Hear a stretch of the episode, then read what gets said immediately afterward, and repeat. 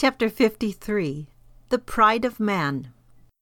Like millions of others, I watched the television news coverage of the eruption of Mount St. Helens volcano. What amazed me most was the fact that two of the scientists interviewed stated flatly that the eruption would have no effect on the weather.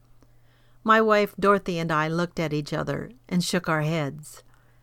Such scientists will tell us that a man in a small plane flying at not too high an altitude to seed some clouds with chemicals can make it rain. If you question the validity of various weather modification experiments, you are treated as an ignoramus. How can a man in a light plane affect the weather, whereas a volcano, whose eruption clouds many states with ash, has no effect on the weather? It amounts to saying man can change the weather, but God and natural forces cannot. It involves a great presumption and pride.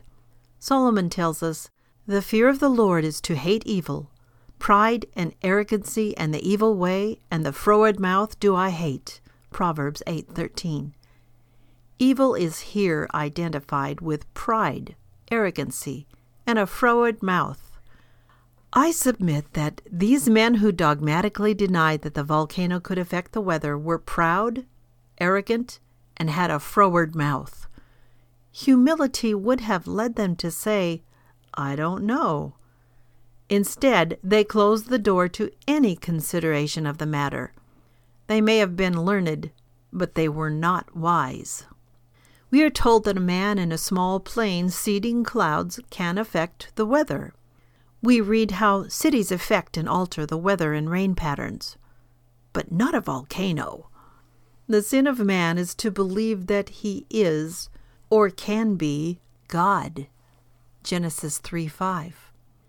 On top of that, some men now seem to believe that no other God can exist, save man only.